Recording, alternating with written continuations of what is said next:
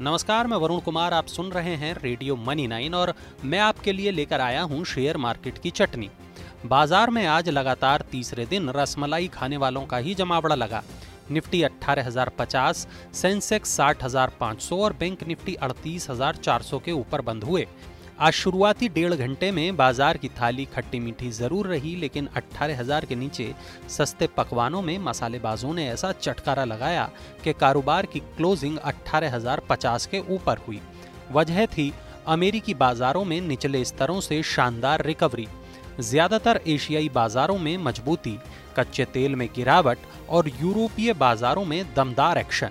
कारोबार के दौरान तीन दिन से खट्टी इमली का रस चखने को बेकरार खटाईबाजों ने करीब चार बार थाली में तीखी मिर्ची का स्वाद घोलने की कोशिश की।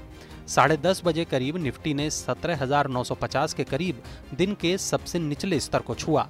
वजह थी रिकवरी के बावजूद डाओ में लाल निशान में क्लोजिंग। दिन में चार दिन से लगातार एक लाख से ज़्यादा ओमिक्रॉन के मामले और विदेशी निवेशकों की कैश सेगमेंट में बिकवाली लेकिन दिन भर की रस्साकशी के बाद आखिरकार तेजड़ियों का पलड़ा ज़्यादा भारी नज़र आया।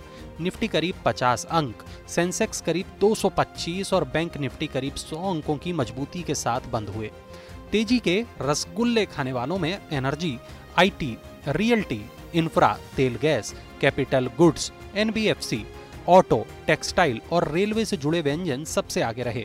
वहीं बिकवाली की तीखी मिर्ची, मेटल, सरकारी एफएमसीजी, सरकारी bank, pharma health care consumer durable के व्यंजनों में लगी। दिग्गजों की तुलना में खट्टे मीठे रहने वाले छोटे मझोले व्यंजनों में आज कम मिठास थी। सेंसेक्स निफ्टी में करीब एक चौथाई फ़ीसदी की मिठास के मुकाबले मिड कैप और स्मॉल कैप इंडेक्स के व्यंजनों में एक चौथाई फ़ीसदी से भी कम मिठास रही।